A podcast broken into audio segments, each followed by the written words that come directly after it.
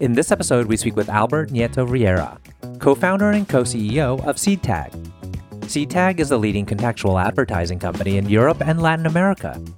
With AI technology based on machine learning algorithms, the company powers the most relevant and engaging communications in a privacy first world through contextual advertising. The company has raised over $300 million from leading investors, including Advent International and Oakley Capital. SeedTag was founded in 2014 by two former Googlers with a clear mission to change how online advertising is done. Today, SeedTag has a large international presence with over 400 employees across offices in Europe, the United States, and Latin America. I'm your host, RJ Lumba. We hope you enjoy the show. RJ Lumba is the managing partner of GrowthCap and the executive chairman of Market Insight Media. He is the host of Growth Investor, a podcast featuring today's best investors, executives, and founders. In the minutes ahead, we'll uncover insights and strategies for accelerating growth and succeeding in business. Albert, great to chat with you. Thanks for joining us. Yeah, thanks for having me. So, I'm very excited to speak with you saw that you did a big round this past summer, 250 million euro you raised from Advent. That's a significant sum. You were founded in 2014, I believe. And so you're scaling, at least in the recent months and probably years, fairly rapidly. First off, for our audience, tell us about your company and what it does. Yeah, so I'm the co-founder of SeedTag. SeedTag is the leading contextual advertising company in Europe and Latin America. We're in the ad tech space. Contextual advertising, for those who doesn't know it, is all these advertising solutions and products that are targeted based on anything that is not related with who is behind the screen. Okay, so we are very used to cookie based targeting and audience targeting. So the ads that you are seeing is based on a profiling that exists about your person based on the navigation that you had in the web. What we do is completely the opposite. So we fully respect your privacy and we understand, thanks to artificial intelligence and machine learning models, the content that you are reading through natural language processing, through computer vision, etc. We classify that content and we deliver ads based on all these signals. So it doesn't matter who is behind the screen. What it matters is what is reading in real time, what he's showing interest in real time. Excellent. Ad tech and that whole segment it's ebbed and flowed in terms of the interest of technologists, the interests of investors, but you're obviously coming up with something new. What I was interested in is your background leading up to the founding of the company. Could you share with us a little bit about what led you to this idea? Yeah, in terms of the early days, I was working at Google. I was a data analyst in the Madrid office. And my co founder, Jorge, was doing exactly the same job. I mean, Google is a great brand. Uh, when you receive a, an offer from them, you automatically believe that you are very smart. What they achieved in terms of positioning their company in that space is amazing. But I was 28 years old. He was 30 years old when we founded SeedTag.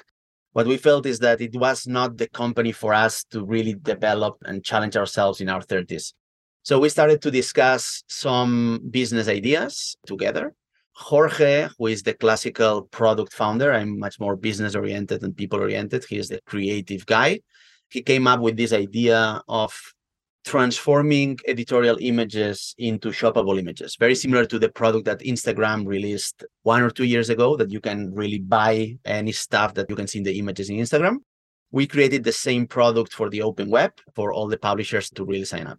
That was the origin of SeedTag. The problem with that, which I think is a shared story with all the startups that you talk to, is that the original idea didn't work very well. But we were able to pivot and transform our original idea into a very profitable business, discovering first what we called in image advertising, that even if images were not good to deliver actual sales on products, that was not performing images were great to do brand advertising. It was a great asset that it was not used in the web. So we exploit that opportunity. And later on, with all the privacy movement and the third party cookie deprecation that appeared in the web, we realized that the technology that we developed to do in image advertising, it was actually a contextual technology that it could be applied to any placement of the web. And that brought us a lot of scale and a lot of new opportunities. And that's what makes SeedTag really big and what it is today. Google is well known for being very difficult to get into. And we do see actually a lot of entrepreneurs that have come out of Google to start their own businesses.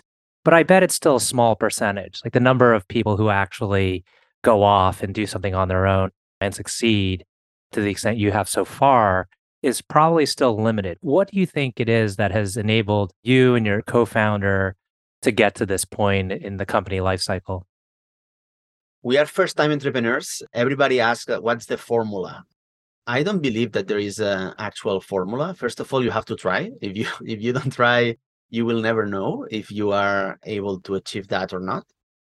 And then I think building a company and the journey of a company is a set of a lot of small decisions that either take you to success and to the next round or they lead you to failure. So I think we were good at executing our business model. We were good at taking the right bets in terms of investing capital in the areas that led us to the next stage. And we always said that we had like a framework to manage our business, which was okay, there are different stages. The first stage is from zero to 5 million, which everything is about product market fit. So you have to focus on having clients that they buy your product and they are happy customers and they repeat. Every effort that you dedicate outside finding product market fit is a wasted effort.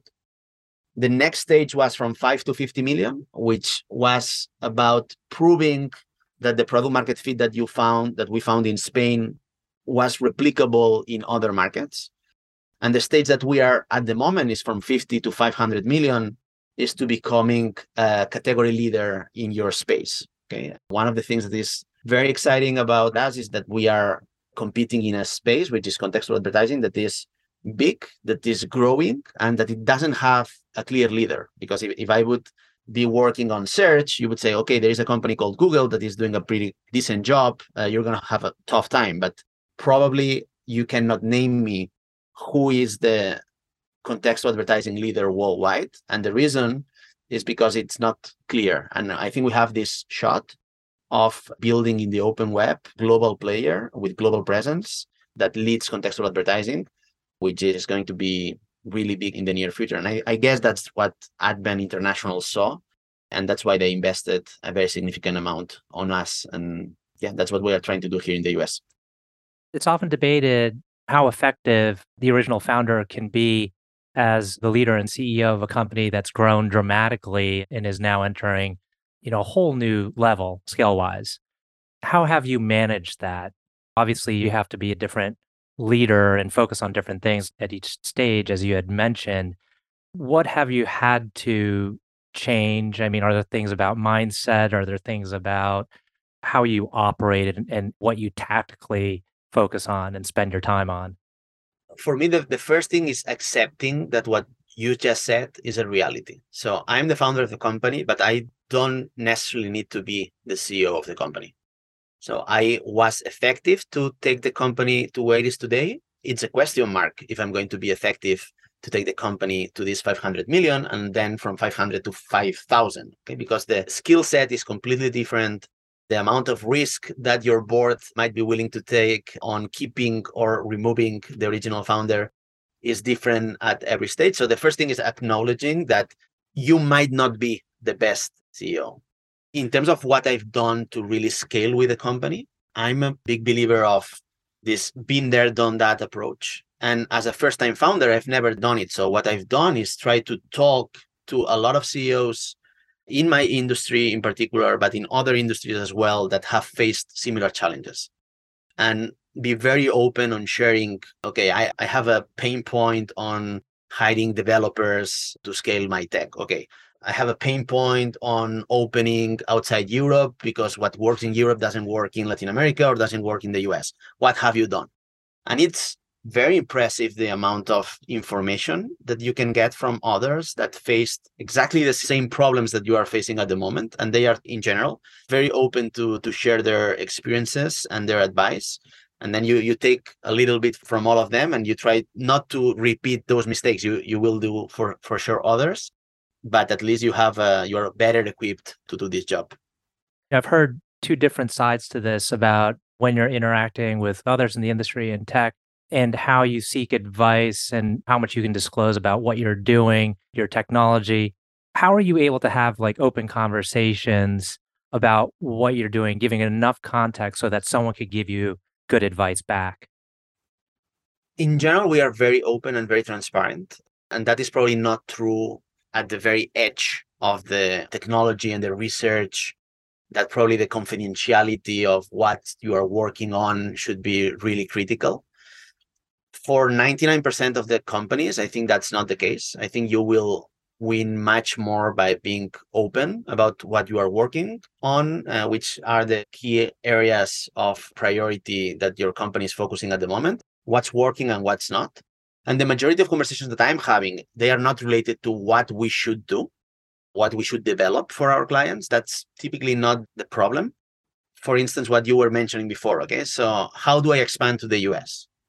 Should I invest in New York, in Chicago, in LA, or can I just put a small team in New York and it's going to work out? What's your experience? So, these kind of decisions about how to properly scale a business, decisions about how to incentivize a sales team in a different region, decisions about how to scale a tech team to really develop multi products because before your company had only one product and it was very easy but now you have four business lines because the company grow that way and it has a profound impact on the organization of the tech team. So all these things is the things that if you discuss with people that faced similar situations i think you get a lot of intel and people is quite open to discuss about. One thing we always talk about on this podcast is your experience with investors and how they've been able to add value to you and your company beyond simply the financial capital. Can you give us a little bit of insight on how you interact with your investors and what they've been able to help you on? It's a very good question because if you have a good business, and maybe it sounds a little bit hard, but money is a commodity. You can get term sheets from multiple VCs. The difficult part is having a good, scalable business. But if you do have that, then you will have a lot of VCs uh, and PEs and investors in general willing to deploy capital because they are all day long looking for this kind of growing businesses. In our case, we don't believe a lot in this smart capital concept, but investors helped us in some critical moments along the journey. A specific example of that is we were three co-founders at the beginning we had a conflict with one of the co-founders for us it was like the end of the world we didn't know how to manage it we went to one of them and said okay that's a classical thing and i'm going to tell you how we're going to solve that it will happen this this and this you won't be very happy here but then you will be more happy and this clarity of how to solve a problem like that it was very good another example i remember when we were hitting $8 million uh, in revenue I was still doing the CFO part, you know, all the administrative part. And the VC said, it's time for you to hire a CFO. I said, no, no, but I can keep doing, no, no, no. You have to focus 100% on business development. You cannot do the CFO role in the weekends in your free time. Just focus on that. It's the good for the company. And now it's super obvious for me. It's like, how could you even challenge that suggestion? But at that time, it was not that obvious. In terms of corporate governance and this kind of advice, and also for M&A, for example, we acquired three companies in our journey they've done it multiple times so they know how to structure an effective earnout which are going to be the classical issues integrating a company so all that is useful but i think it's fundamental with an investor to draw a very clear line of what is management and what is a board decision. This is are very hands off okay? So they bet on the entrepreneur they bet on the vision and they hope for the best uh, basically. This is a very different game. We are starting also to experience that with Advent. It's a, it's a new chapter, but they are much closer to being operators of the business than to being investors in the business. So that's something new for us, but I'm sure it's going to be for the best of the, the company. And is that why you chose Advent? Because you saw that they have some of this operational strength? Not really. We chose Advent because, well, first of all, it's a world class PE. They had a, a, an excellent reputation. So we were not raising capital actually. Uh, so a lot of PEs reached out, but the private equity that we saw that they were really believing the most in, what we were trying to build and they were very determined to to make it happen and not to bother us too much in our operation even if due diligence is always a pain but they were very respectful with that that was what convinced us that they were the right partner and in the decision of should we raise that capital yes or no for us the key reason to go with them was that now we have another tool to execute on our vision, which is inorganic growth. So before we always said, okay, we would like to do that. That makes industrial sense, but we don't have the financial power to execute it. So we don't even analyze it. Now the framework is anything that makes industrial sense and that helps you accelerate and execute on your vision. Let's analyze it because we can certainly analyze acquiring public companies that before it was completely out of scope for us. So it changed the amount of ambition and the tools that we have to execute on our vision. And that's a new chapter, and it's very exciting for us. I'd like to end with a couple questions here that I ask almost every guest. One is Can you tell us about a book that you've read that has had a profound impact on you, or you can simply provide a book recommendation? On the business side, the book that I liked the most, I read some of them, but the book I liked the most was The Hard Things About Hard Things about Andreessen Horowitz. And I liked it because it's a very practical book. It, it tackles issues of the day to day. You know? So how to fire? Do you have to celebrate success or focus on the next big thing? The trade-off between perfection in decision making versus speed in decision making. So all these kind of things that are very practical that you are suffering in yourself on a daily basis it's a really good book with a lot of advice. So I really recommend it, especially to early stage entrepreneurs. Can you tell us about a CEO or leader that you particularly admire? In terms of leader or thinker, I really like Naval. Naval Ravikant, I think he was the founder of AngelList and he's been an investor and participated in a lot of very popular podcasts. Everything he says it resonates a lot to me. And for me is the clarity of the thinking and, and the ideas. I think exactly the same thing but i couldn't have explained it in such plain words. It's this feeling of you are listening to him and you are consolidating wisdom. That it was in you but now it's more clear. That's fantastic. I think it's an amazing talent and i really like that from him. And in terms of ceo that's maybe a, a little bit of a contrarian thought uh, today but still what Elon Musk has done and is doing, working like crazy on trying to solve some of the biggest problems of humanity. I think it's really impressive. And now it's kind of funny that with the acquisition of Twitter, he kind of works in MySpace. So I'm very curious to see what he's able to do at Twitter. And I'm more optimistic than others in terms of what he can achieve in the midterm. So let's see. Excellent. Well, Albert, I want to thank you again for taking the time. It's been a, a wonderful conversation. Thank oh, you. yeah. Thanks for inviting me.